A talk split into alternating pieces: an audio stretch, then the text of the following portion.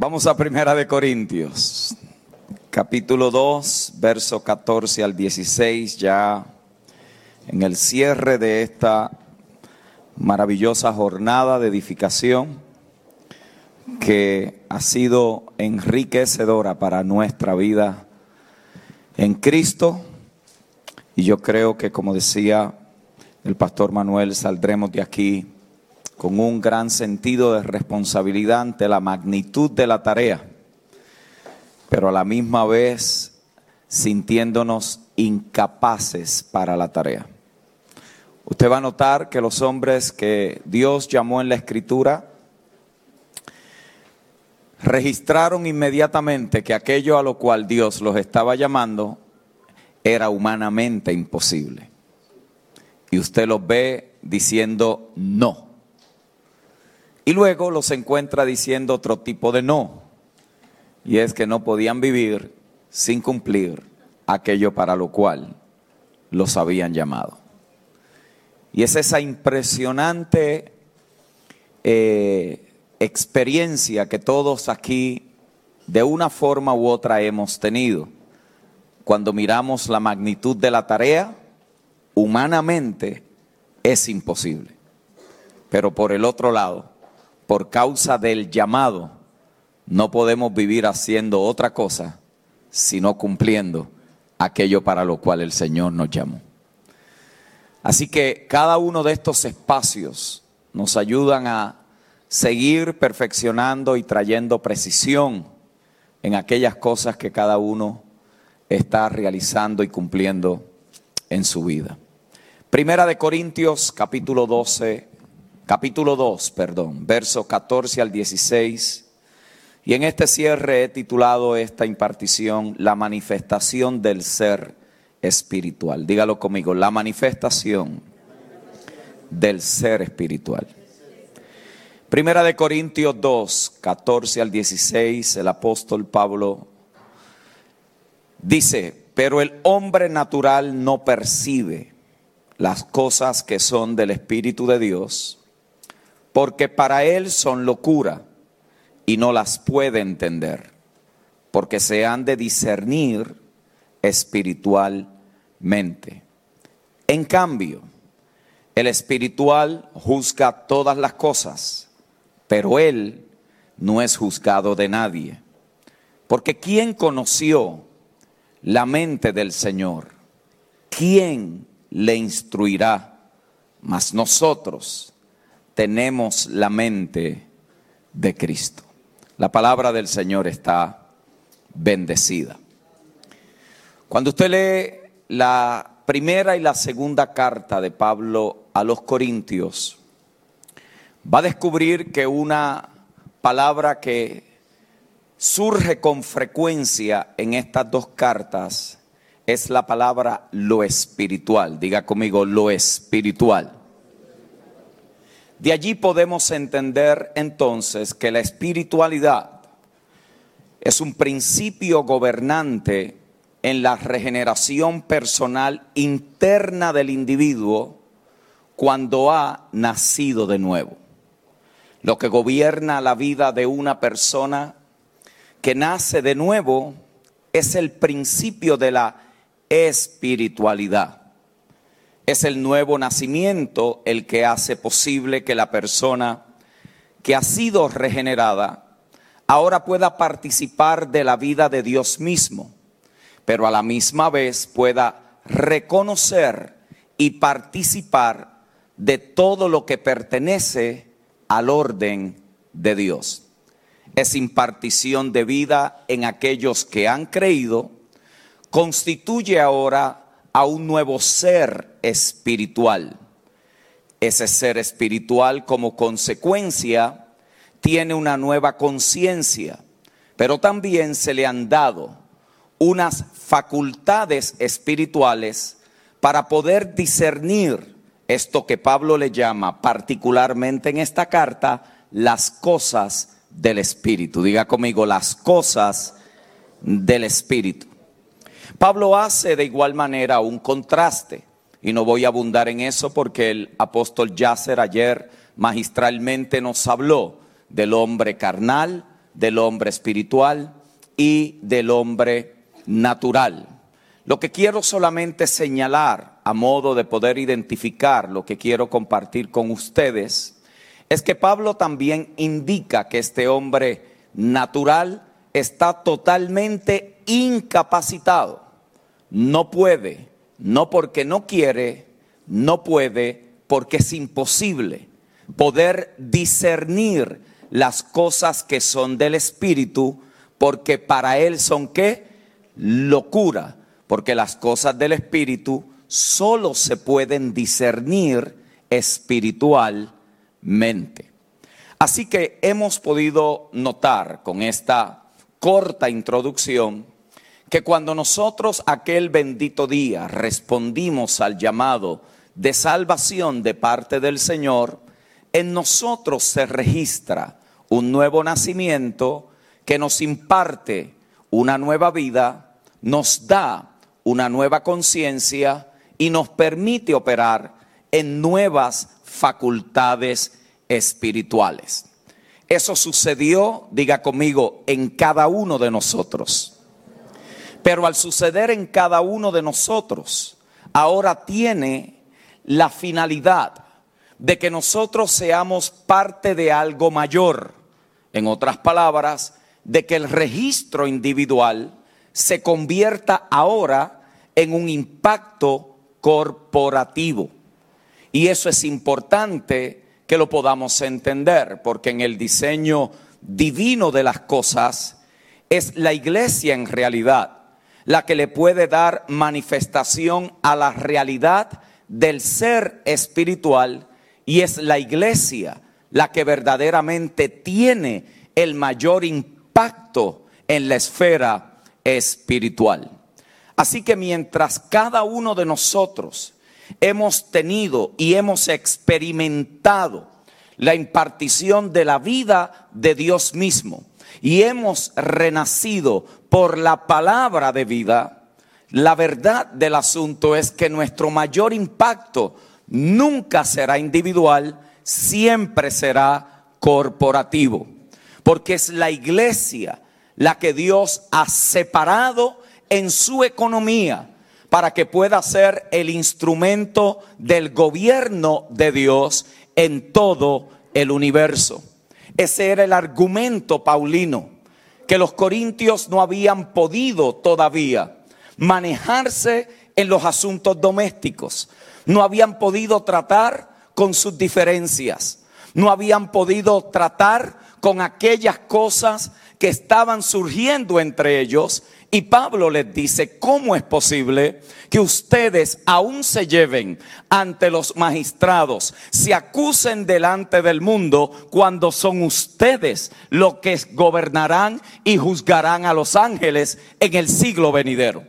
Pablo entonces presenta que las situaciones que se viven en este estado son parte de un entrenamiento que está surgiendo que se está dando, que está allí ocurriendo y que mientras que parece ser que son cosas humanas y que todos experimentamos, Pablo las conecta a que aquellos que hemos nacido y somos parte de la vida de Dios y hemos recibido la mente de Cristo, las procesamos de una manera totalmente diferente porque en el proceso nos están entrenando, diga conmigo, para gobernar con Cristo.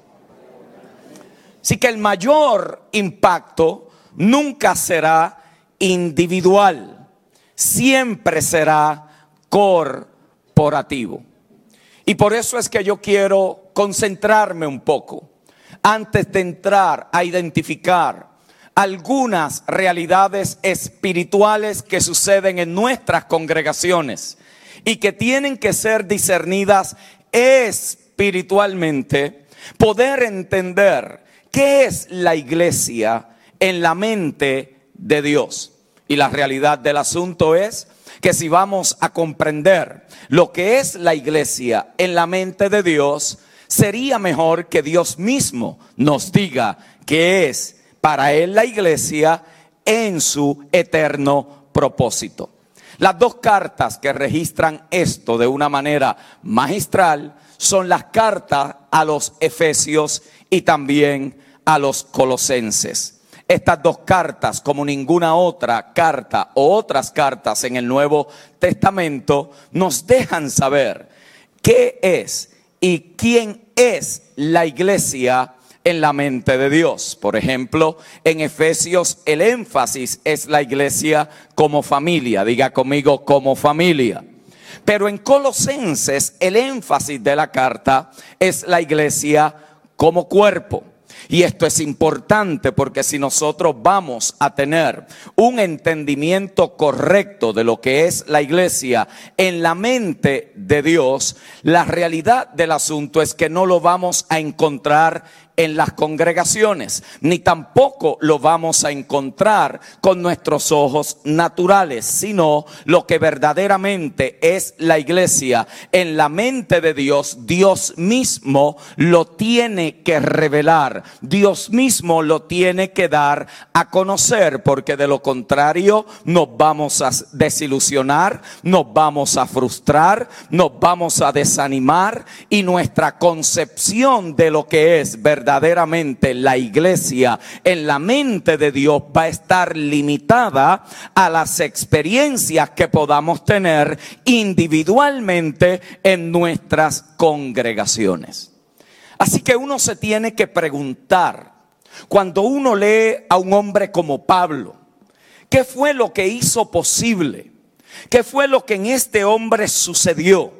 Que soportara insultos, agravios, traiciones, abandono, trabajara incansablemente, entregara su vida, estuviera doblando rodillas por esta causa, resistiera, no aceptara y luchara en contra de las condiciones en la cual se encontraron muchas de las congregaciones que él había establecido. ¿Qué fue lo que causó que este hombre en medio de tanta oposición, de tantas situaciones contrarias, de tanta resistencia en medio de lo que él estaba haciendo causara que este hombre perseverara, cumpliera con la tarea independientemente de lo que estaban pasando en las congregaciones, si no fue que Dios les reveló quién es la iglesia para él en el eterno propósito del Padre.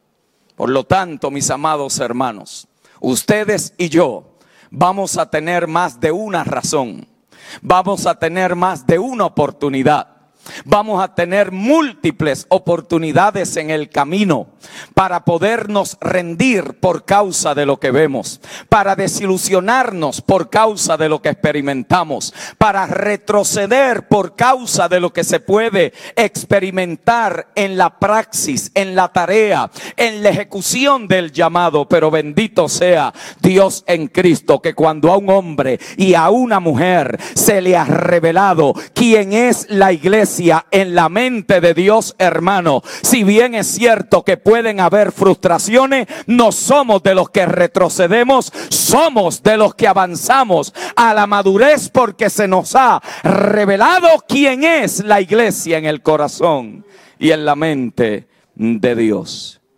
Yo creo que no me equivocaría al decir que si usted lleva algún tiempo Eh, congregándose en algún sitio, ya usted debe de haber visto las barbaridades, defectos, carnalidades, celos, envidias, divisiones, traiciones, abandono que plagan a muchas congregaciones. En realidad, hay ocasiones que hay cristianos que son más crueles que la gente misma del mundo. Eso es suficiente para desanimar y hasta hacer que un creyente se haga un incrédulo. Es suficiente para desmantelar a cualquiera y entrar a ciertas apatías y escepticismo cuando se habla de la iglesia. Cuando usted escucha lo que aquí se ha impartido en este fin de semana, Creo que no me equivoco tampoco al decir que algunos se preguntarán y dirán que vayan con ese cuento a otro lado. porque yo llevo en esto bastantes años, yo llevo en esto bastantes días. Y eso suena como un idealismo, eso suena como algo inalcanzable, eso suena tan bonito, pero será posible y real. ¿Será que podamos ver en nuestra generación ese tipo de iglesia que se está hablando? Ese tipo de congregación que se está diciendo que es posible que surja en nuestro tiempo. Mis amados hermanos, si todo lo que usted ha escuchado lo procesa por la mente natural, le voy a dar un consejo. Créame que va a parecer totalmente imposible. Pero si usted lo procesa por la mente de Cristo, usted va a saber que ya esa obra se está realizando, está en operación y yo oro al Señor que podamos ver alguna medida de lo que hemos creído por la fe que en esta generación ha de manifestarse. Lo que es importante acá también es entender que una congregación no es la iglesia. Y que la experiencia que usted haya tenido en una congregación no cambia lo que es la iglesia en la mente de Dios. Usted no ha sido el primero y tampoco será el último, bienvenido, que ha sufrido desilusiones en una congregación. Usted no, ni no es ni el primero ni el único. Pablo también las experimentó. Segunda de Timoteo capítulo 1 verso 15. Cuando se está refiriendo a su hijo en la fe, dándole un consejo, diciéndole aquellas cosas que se experimentan en la jornada. Pablo no le escondió nada a Timoteo. Él les habló de sus prisiones. Él le habló de cómo fue tratado en Éfeso. Él le recordó las situaciones que había experimentado en la tarea. Aquí le está diciendo, ya sabes que me abandonaron todos los que están en Asia, de los cuales son Figelo y Hermógenes. La pregunta que tendríamos que hacernos es, ¿cómo nos hubiéramos sentido nosotros? ¿Cuál hubiera sido nuestra reacción, de qué manera hubiéramos respondido a gente que usted le entrega la vida, que estuvo allí cuando nadie estuvo con ellos, que los ayudó en el peor momento de su vida, que por causa de lo que usted porta, del mensaje que le comunicó, en algún momento se encontraron con usted y usted fue el instrumento que pudo Dios usar en esa ocasión para que el mensaje le llegara a alguien. ¿Cómo se sentiría usted? Que usted invirtió dinero, invirtió tiempo, usted estuvo allí en los momentos más difíciles de la vida de una persona y el pago de eso que usted ha hecho es que lo han abandonado, no sé usted, pero cualquiera se desilusiona, a otros los ha sacado de la carrera, otros han dicho que no vale la pena seguir en esta situación, otros han regresado atrás, otros han abandonado el ministerio, otros mejor se prefieren ir a trabajar con inconversos en el mundo, pero Pablo no, ¿por qué? Porque a este hombre se le reveló quién es la iglesia en la mente de Dios. Y yo oro al Señor, hermano, que la esencia de lo que en este fin de semana se nos ha impartido en cada conferencia sea usada por el Espíritu de Dios para que haya una nueva concepción en nuestra vida de quién es la iglesia en la mente de Dios.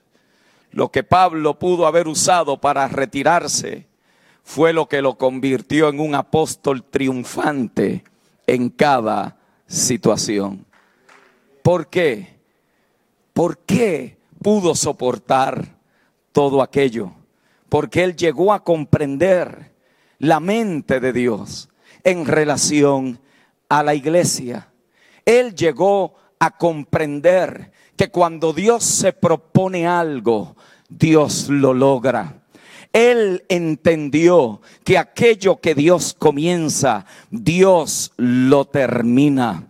Él entendió que lo que sus ojos naturales veían no era la esencia misma de las cosas. Él comprendió que aquellos corintos que aunque estaban retrocediendo, filosofando el evangelio, operando en la carne, él sabía que allí se había registrado una nueva vida y que él continuaría ministrándole aquella nueva eh, eh, criatura espiritual que surgió por causa de haber creído al Evangelio y que Dios completaría la obra que en ellos había comenzado. ¿Cómo usted le escribiría a gente que dicen que usted no es apóstol? Que lo que está interesado es en lo que ellos tienen, no quienes ellos son. ¿Qué serie de mensajes usted utilizaría? ¿A qué compañero del ministerio traería la iglesia para cambiar la mentalidad de la gente? Nos haría bien poder recordar que fue lo que Pablo le escribió a los hermanos en Corinto, luego de haberle dado la espalda, luego de haberlo criticado, luego de haberle dicho eres tosco en palabra, lo dices por carta pero no lo dices en presencia nuestra, luego de haber dicho que el apostolado no era genuino, que el hombre no tenía una buena apariencia, que no fue Dios el que lo había llamado, que tenía carencia de entendimiento de filosofía profundas de la vida. Mire como Pablo le escribe a gente cuando un hombre y una mujer entienden quién es la iglesia en la mente de Dios. Primera de Corintios 1, verso 1 al 9. Pablo llamado a ser apóstol de Jesucristo por la voluntad de Dios y el hermano Sóstenes. A la iglesia de Dios que está en Corinto. A los santificados en Cristo Jesús. ¿A los que Santificados nosotros inmediatamente los demonizamos. Este hijo el diablo. El que me la hace, a usted también le ha pasado por la mente. ¿ah? Pablo dice, no, ellos me están tratando así, pero son santificados en Cristo Jesús. Llamados a ser santos con todos los que en cualquier lugar invocan el nombre de nuestro Señor Jesucristo, Señor de ellos y nuestro. Gracia y paz a vosotros, de Dios nuestro Padre y del Señor Jesucristo. Gracias doy a mi Dios siempre por vosotros, por la gracia de Dios que os fue dada en Cristo Jesús. Como él dice, gracias doy siempre a Dios por vosotros. Porque en todas las cosas Fuiste enriquecidos en él, en toda palabra y en toda ciencia, así como el testimonio acerca de Cristo ha sido confirmado en vosotros, de tal manera que nada os falte ningún don, esperando la manifestación de nuestro Señor Jesucristo, el cual también os confirmará hasta el fin para que seáis irreprensibles en el día de nuestro Señor Jesucristo. Fiel es Dios, fiel es Dios, por el cual también fuiste llamado la comunión con su Hijo Jesucristo, Señor nuestro. ¿Sabe quién puede escribir así? Un hombre espiritual. Un hombre espiritual. ¿Sabe quién puede llamarle a los santificados y enriquecidos con todo don espiritual? A gente que está haciendo de los dones espirituales una tragedia y un desorden. Un hombre espiritual. ¿Sabe quién puede llamarle hermanos a gente que le ha dado la espalda? Un hombre espiritual. Sabe que Pablo allí está discerniendo las cosas que son del espíritu en el espíritu por eso, mi amado hermano y hermana, discernir las cosas espiritualmente es libertador. ¿Por qué? Porque lo espiritual es más real que lo que es natural y es visible. Por eso es que usted y yo aprendemos a caminar, no mirando las cosas que se ven, sino las que no se ven. Porque las que se ven son temporales, pero las que no se ven son eternas. Si bien es cierto que hoy estoy más viejo que ayer y este cuerpo se está desgastando, también es cierto que dentro de nosotros algo se está renovando de día en día. Dale un codacito a alguien y dirle, no mires lo que se ve. No mires lo que se ve porque te vas a desanimar. No mires lo que se ve porque vas a querer rendirte. No mires lo que se ve porque vas a enganchar los guantes. No mires lo que se ve porque no valdrá la pena el esfuerzo. No mires lo que se ve porque vas a retroceder. Pero si aprendes a mirar por el ojo espiritual, vas a ver lo que Dios está mirando a través de sus hijos. Es allí donde podemos darnos cuenta que el hombre espiritual sabe eso. Para él no es una locura, lo puede discernir, por lo tanto, él no puede ser juzgado por nadie. ¿Por qué no puede ser juzgado por nadie? No es que un hombre que no comete errores, él no puede ser juzgado por nada porque él interpreta las cosas en su verdadero significado, no por la evidencia que están viendo sus ojos. Si pudiéramos y aprendiéramos a mirar en el espíritu, no lo que se ve con nuestros ojos naturales, esto sería una experiencia libertadora mis amados. Por eso es que hay tanta desilusión, porque todo lo que vemos con nuestros ojos naturales es totalmente opuesto. La falta de compromiso, la falta de entrega, la gente que comienza y no termina. Alguien sabe de lo que yo estoy hablando. Si usted lleva un ratito en esto, usted tiene más de una razón para decir, ¿para qué esforzarme tanto? Pero le estoy hablando a la generación del nuevo pacto, que está aprendiendo a mirar las cosas como Dios las mira y cuando tú las miras, el hombre natural te va a decir estás loco. El religioso te va a decir estás perdiendo la mente. Pero el hombre que aprende a discernir las cosas en el espíritu no puede ser juzgado por nada porque le da el verdadero significado a las cosas. Eso es lo que nos va a dar perseverancia. Es eso lo que nos va a dar resistencia. No porque eres un superhumano sino porque Dios ha registrado algo en ti. Dios ha registrado algo en nosotros que va mucho más allá. Es mucho más profundo de lo que nuestros ojos naturales pueden ver. Es aquí, mis amados hermanos, donde hay tres cosas que se le reveló a Pablo en relación a la iglesia. Es desde allí que lo operaba en las congregaciones. Es por causa de ese fundamento que Pablo recibió por medio de la revelación del Espíritu que pudo soportar todo aquel agravio, todo aquel desprecio, todo aquel maltrato.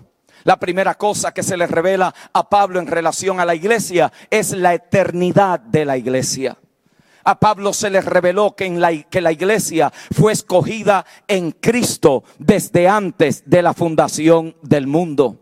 Por lo tanto, la iglesia fue concebida en Dios mismo, fuera de lo que usted y yo conocemos y llamamos el tiempo. La iglesia no comenzó el día de Pentecostés. La iglesia no es una idea humana. La iglesia no es una institución. La iglesia es, la iglesia fue y la iglesia será. La iglesia estaba en Cristo, la iglesia está en Cristo y la iglesia estará en Cristo por toda la eternidad. Por lo tanto, usted y yo no hemos sido llamados a edificar algo temporal y de la tierra. Usted y yo hemos sido llamados a colaborar con algo que proviene de la eternidad. Aleluya. Usted y yo trabajamos con lo eterno. Si hubiera sido que usted y yo no lo inventamos, o que es nuestro, o que nosotros somos los creadores de este asunto, que la iglesia creció por causa de nosotros y termina con nosotros, entonces usted y yo no estamos tratando con nada que tenga valor espiritual. Pero Pablo lo que hace de una manera magistral es que la saca del tiempo cuando el espíritu de la sabiduría y revelación iluminó su entendimiento, aquel hombre que perseguía la iglesia de repente se convierte en el defensor con su propia vida de quién era la iglesia para Dios en esta generación. La iglesia fue concebida y escogida antes del tiempo, por lo tanto, nada de lo que pase en el tiempo podrá alterar la naturaleza esencial de la iglesia. La iglesia es de Dios, la iglesia está en Dios y la iglesia es para Dios. Lo que él hizo fue que la manifestó en el tiempo. Él la trajo a realidad. Pero de la misma manera que Eva estaba en Adán, la iglesia estaba en Cristo. La misma forma que Dios tuvo que poner al primer Adán a dormir para de su costado sacar a una que era igual a él, pero diferente a él. También al postrer Adán lo pusieron a dormir en la cruz para que desde su costado brotara agua y sangre y allí saldría y se haría realidad la que sería la esposa del Hijo de Dios. Aleluya. De la misma manera que Eva estaba constituida, de la misma manera que Adán, asimismo también la iglesia es Cristo, pero de otra forma. Ahora la iglesia tiene características divinas, aunque no ha sido divinizada. La iglesia es eterna, dígalo, la iglesia es eterna, pero apareció en el tiempo. Y a través del tiempo Pablo la llama el misterio que había estado escondido, que no se había dado a conocer, que no se había revelado que nadie lo había comprendido, porque Dios las reveló por medio de sombras, tipos y figuras. Allí estaba Dios tratando. El velo todavía estaba puesto. Sabían las personas que algo diferente sucedía, pero no podían explicarlo. No podían identificarlo. No podían darle una interpretación consistente. Y cada cual la vio de diferentes maneras. Imagínense que Dios habló con Adán en el Edén y el misterio no se les reveló. Dios llamó a Abraham y el misterio no se les reveló. Dios llamó a Moisés y el misterio no se les reveló. Dios llamó a Isaías, llamó a David y el, misterio no se les reveló. Pero bendito sea Dios en Cristo, que un bendito día el velo se rodó y Dios llamó a un fariseo de fariseo empedernido buscando a aquellos que predicaban a uno que había resucitado y Dios le rodó el velo y le permitió ver que lo que él estaba persiguiendo no era una organización humana, no era una idea de los hombres. Él estaba persiguiendo a Cristo mismo. Pablo, ¿por qué me persigues? Allí estaba la iglesia, encarnada en el tiempo.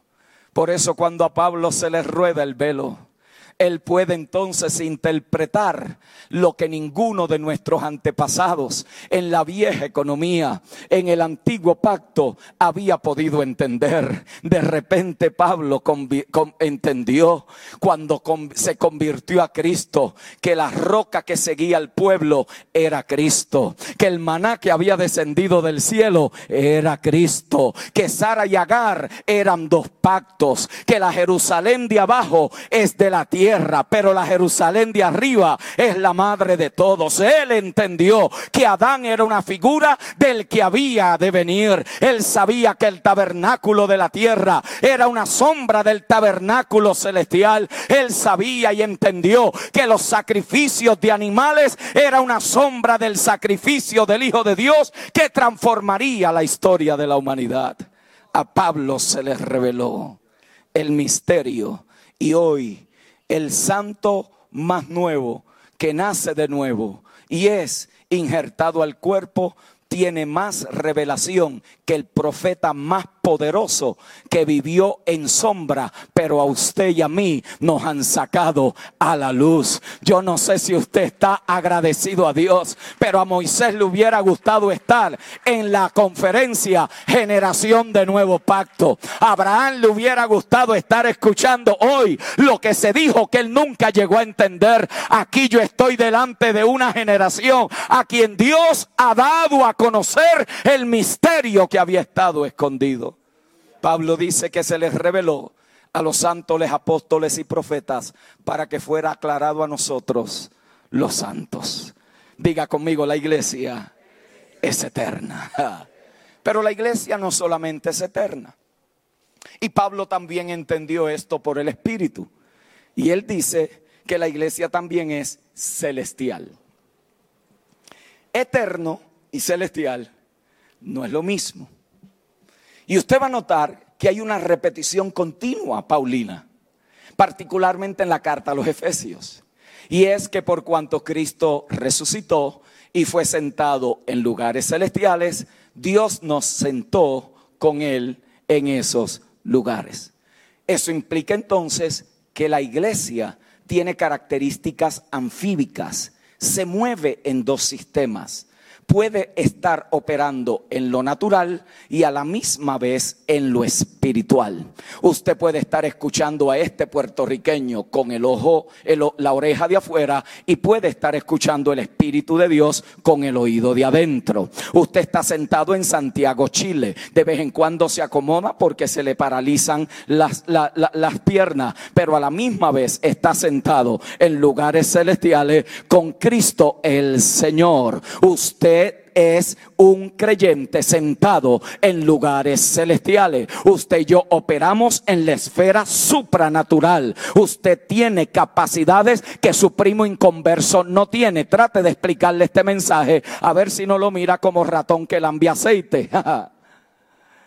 ¿De tú hablas? ¿Que está sentado donde? Ten cuidado, te estás volviendo loco. Si es que no me vas a entender, fíjate, yo estoy aquí, pero a la misma vez no estoy aquí. Yo estoy y no estoy. No fue eso lo que le dijo Jesús y, lo, les voló el caspero teológico a todos. Yo estoy aquí, pero no soy de aquí. Usted puede decir, yo voté en la elección, pero mi reino no es de este mundo.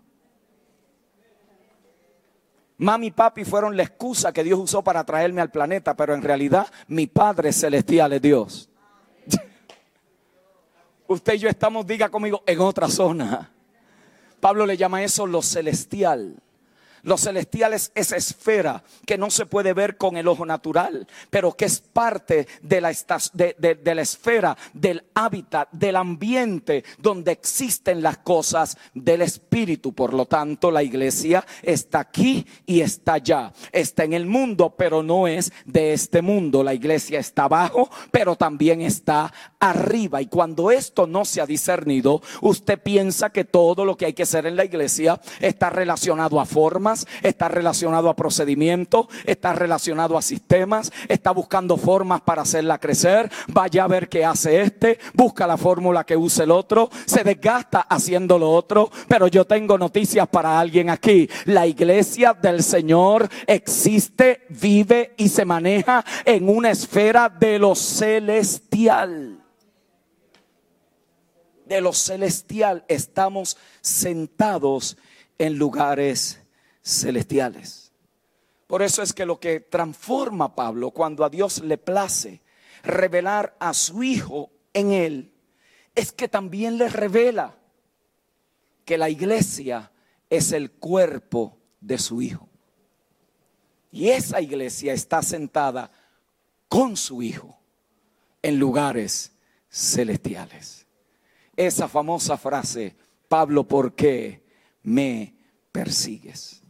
Así que es libertador cuando podemos llegar a comprender espiritualmente lo que es la iglesia en la mente de Dios.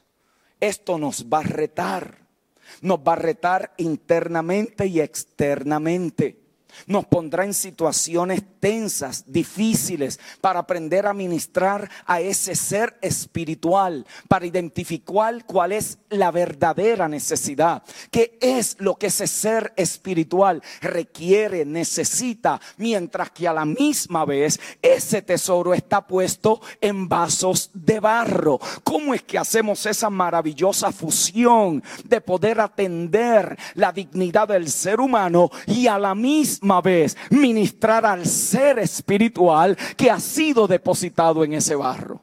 Eso requiere discernimiento espiritual. Y tercero, se le revela a Pablo la universalidad de la iglesia. Por eso es que en Efesios para Dios, la iglesia no solamente es eterna, no solamente está sentada en lugares celestiales, sino que la iglesia también es universal. Y la universalidad de la iglesia es a manera de extensión y de expresión. Es la iglesia la que lo llena todo en todo. Es la iglesia la que expresa la plenitud y la totalidad de Cristo, no el individuo. Ninguno de nosotros hemos recibido la plenitud de Dios. La plenitud de Dios es un patrimonio de la iglesia de los hijos, de la familia, del cuerpo. En otras palabras, cada uno ha recibido una medida. Y a la medida que esas medidas se unen, a la medida que esas medidas colaboran, a la medida que esas medidas se alinean, a la medida que esas medidas van siendo coordinadas correctamente, edificadas propiamente, hay una mayor expresión de la totalidad. Aquí habrá una expresión, allí habrá una expresión, allá habrá otra expresión. Y en la universalidad de la iglesia, entonces todo será lleno de la gloria y del conocimiento de nuestro Dios. Es allí donde Cristo es expresado y revelado.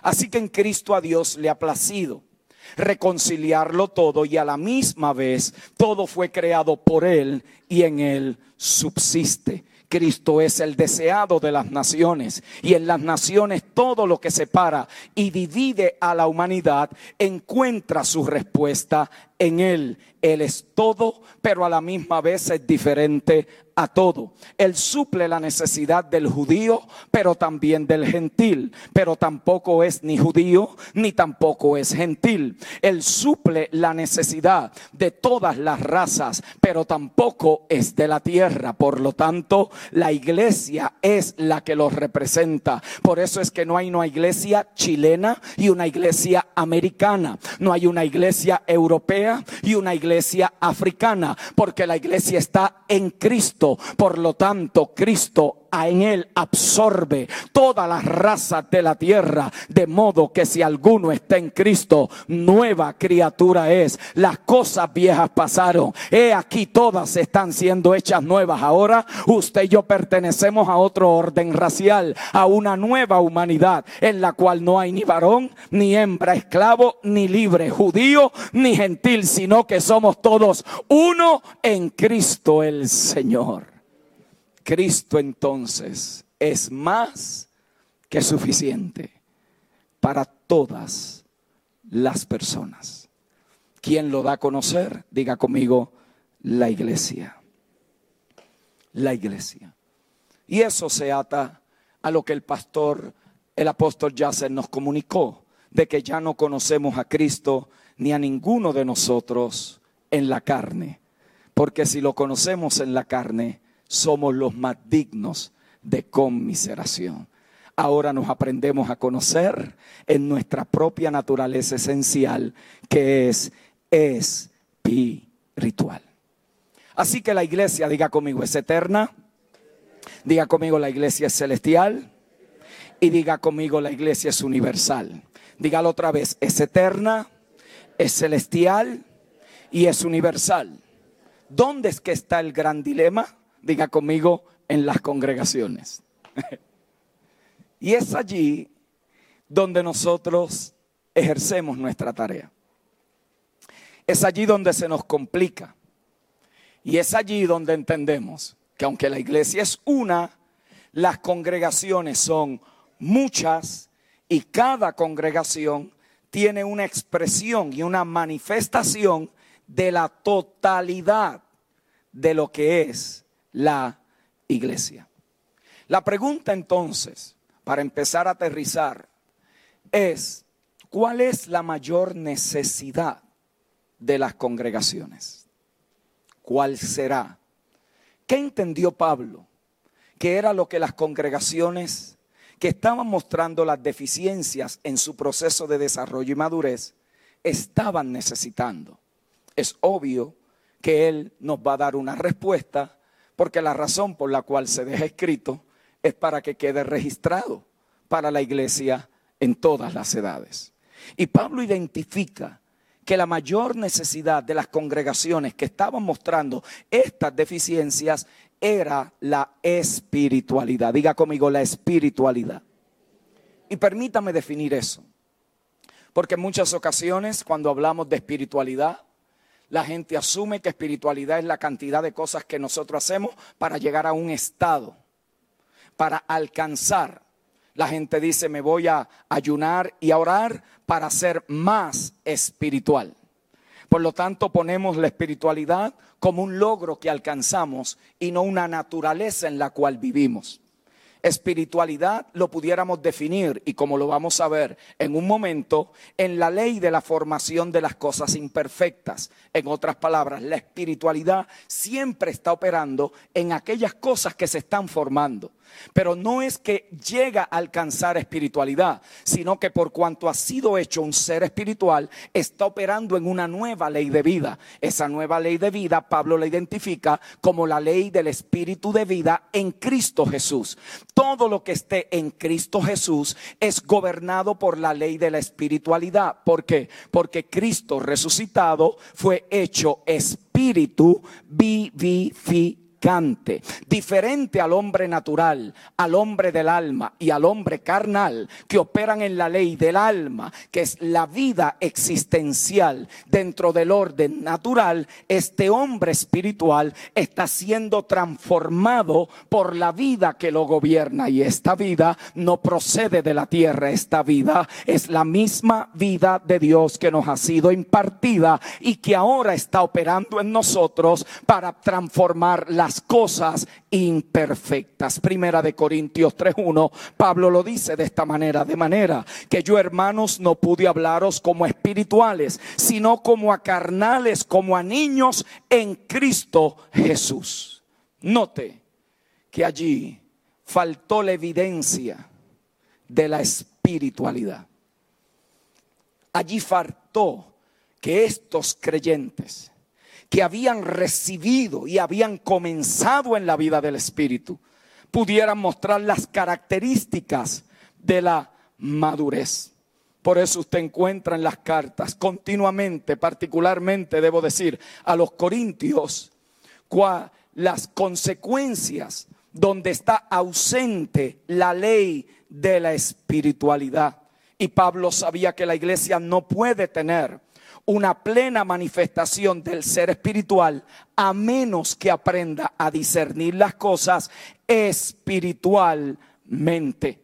Él sabía que la condición de la iglesia en Corinto era resultado de la incapacidad y de la inhabilidad de discernir espiritualmente. Ellos mezclaron y confundieron cosas que eran totalmente incompatibles la una de la otra. No se podía mezclar lo natural con lo espiritual. No se podía mezclar lo de la tierra con lo celestial. No se podía mezclar lo de Adán con lo de Cristo. Por eso en la carta usted encuentra continuamente el contraste entre una cosa y la otra. Él habla de dos obras, él habla de dos ingredientes o elementos que se usan en la construcción. Él habla acerca de Adán, pero también habla del postrer Adán. Él continuamente estaba contrastando, indicándoles que ellos no habían podido desarrollar la capacidad espiritual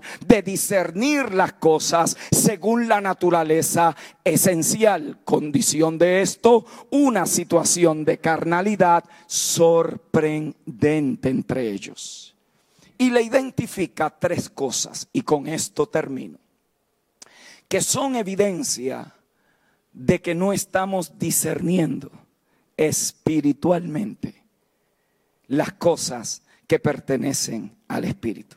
Número uno, en el caso de los Corintios, no discernieron entre lo natural y lo espiritual. Dame un poquito más de monitor, por favor, me lo quitaron. No discernieron entre lo natural y lo espiritual. Ellos estaban mezclando la forma en cómo el mundo y la manera en cómo el mundo opera. Y esto es lo que Pablo le dice en el capítulo 1, verso 2. Ellos estaban ahora fascinados por la sabiduría del mundo. Estaban fascinados por el poder y estaban fascinados por la posición. Se estaban dejando influenciar por un séquito de hombres que estaban por allí filosofando y trayendo filosofías vanas, fantasías y argumentos de la mente. Por eso usted va a encontrar que en Primera de Corintios y en Segunda de Corintios hay un combate continuo entre lo que es del orden natural y lo que es del orden espiritual. Ellos no estaban discerniendo correctamente y estaban introduciendo en la vida de los santos y en el orden en cómo el Espíritu estaba operando entre ellos lo que él le llama las cosas y la sabiduría del mundo. Había una inyección de cosas allí que venían como resultado de la filosofía de los griegos, de la manera en cómo se entendía la vida y el universo. Estaban allí mezclando una cantidad de cosas culturales greco-romanas. Pablo está combatiendo paradigmas, fortalezas, está allí desmantelando todo tipo de cosas que se había infiltrado, que estaba impidiendo que la espiritualidad, la vida del ser espiritual tuviera máxima expresión entre ellos. ¿Y qué concluyeron entonces los de Corinto? Ellos concluyeron que ellos podían manejar las cosas del Espíritu con una mente natural. Y Pablo le dice, no señores, no hay forma, no se puede, porque el hombre natural, las cosas del Espíritu, no las puede entender. Se tienen que discernir espiritualmente. Y a eso que ustedes le llaman sabiduría, Pablo le dicen, para Dios es necedad.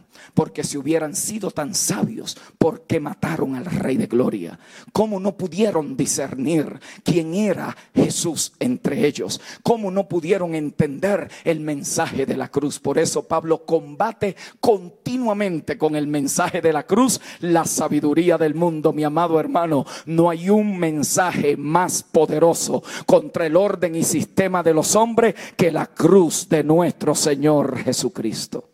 Es allí donde se desmantela. Pablo lo dice en 1 Corintios 2, 7 y 8. Mas hablamos sabiduría de Dios en misterio, la sabiduría oculta, la cual Dios predestinó antes de los siglos para nuestra gloria, la que ninguno de los príncipes de este siglo conoció, porque si la hubieran conocido, nunca hubieran crucificado al Señor de gloria. Mis amados hermanos, ellos querían poder, ellos querían puesto, ellos querían reconocimiento, ellos querían lugares y Pablo le dice, miren a la cruz, porque allí en la cruz se desmanteló todo ese orden del mundo para que pudiera surgir el orden de Dios en esta humanidad. Allí hay que hay que discernir. Y usted notará que la mayoría de nuestros grandes retos en las congregaciones están precisamente en que no hemos discernido entre lo natural y lo espiritual. Vamos y leemos el libro El Secreto y creemos que cambiándole el vocabulario, ahora podemos usar los mismos principios dentro de la iglesia. Leemos un libro de algún jefe corporativo que ha tenido grandes logros. Uno puede ser un gran empresario en el mundo, dirigir una multinacional y ser un estúpido a la hora de manejar las cosas espirituales en la casa de Dios. Uno puede tener un PhD en filosofía y puede ser un doctor en letras, pero no entender ni siquiera el ABC de la vida del Espíritu, porque para esto hay que nacer de nuevo y no se puede hacer con la mente natural.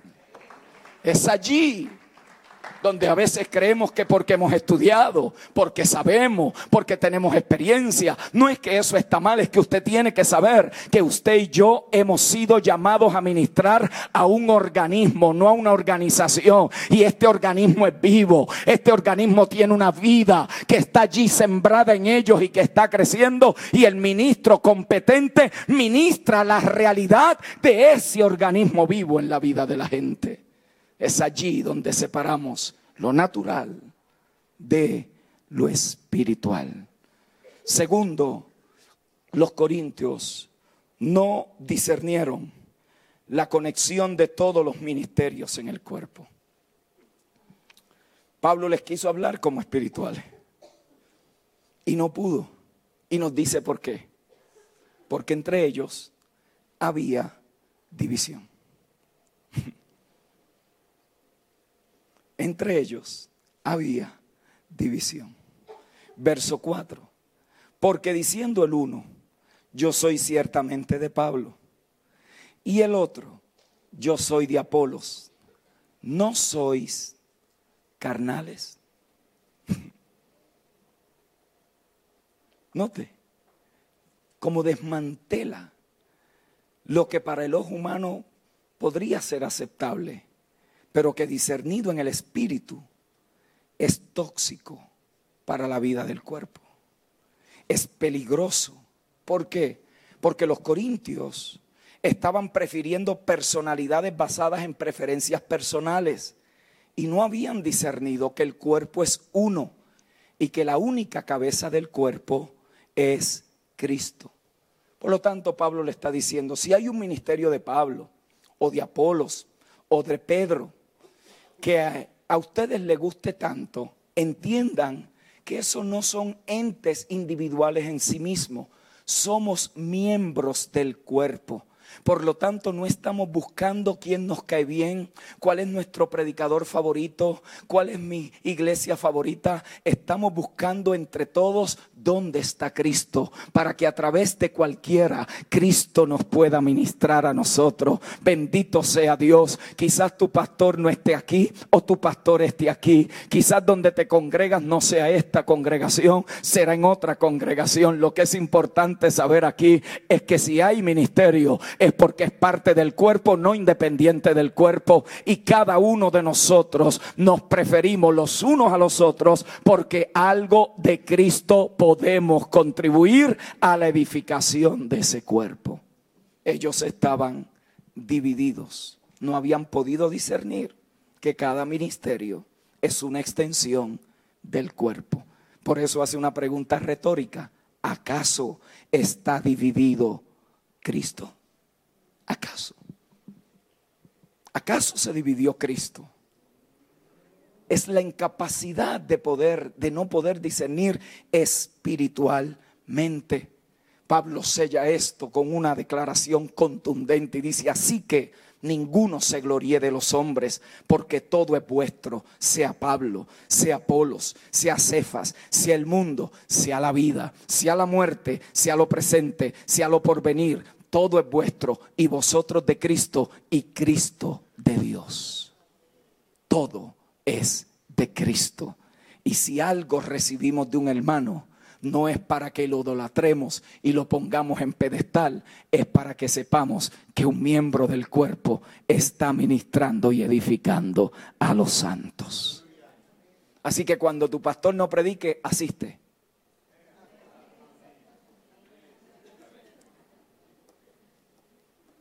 Hay pastores acá en Chile, no, en algunos lugares donde yo he estado,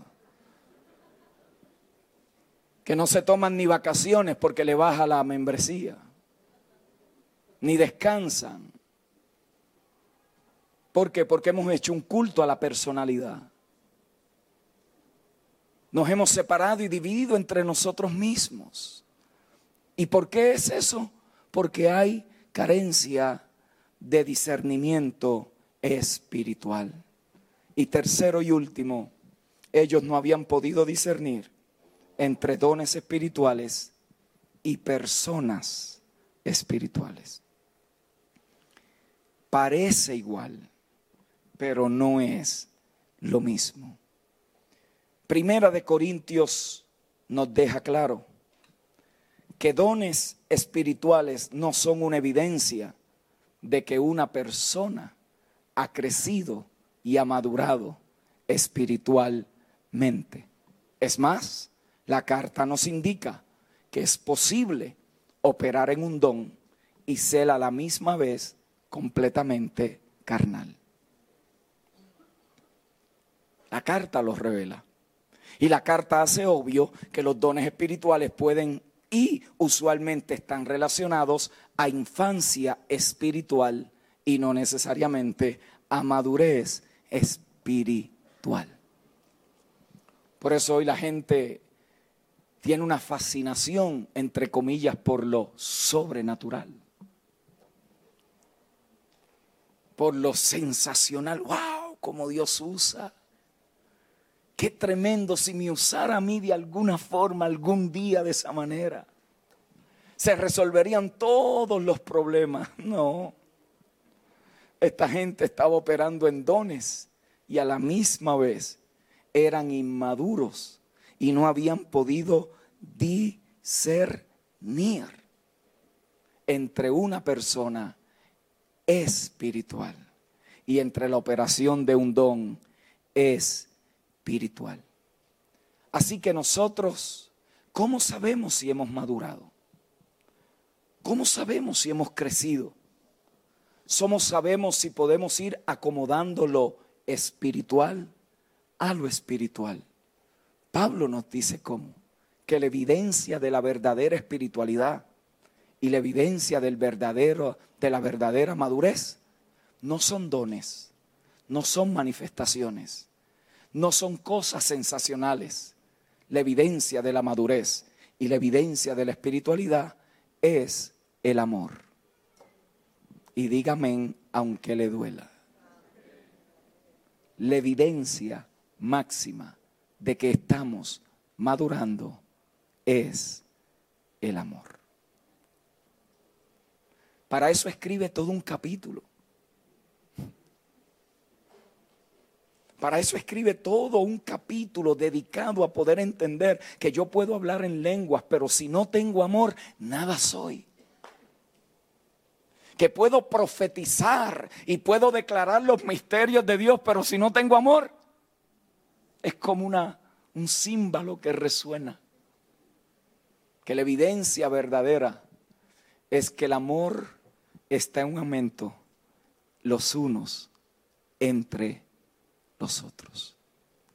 Así que mientras más grupitos tengamos y mientras más lejos estemos del cuerpo y mientras más élites nos creamos, y mientras que pensemos que nosotros poseemos lo último, lo mejor y que nadie más lo tiene, es una evidencia de nuestra inmadurez y falta de espiritualidad.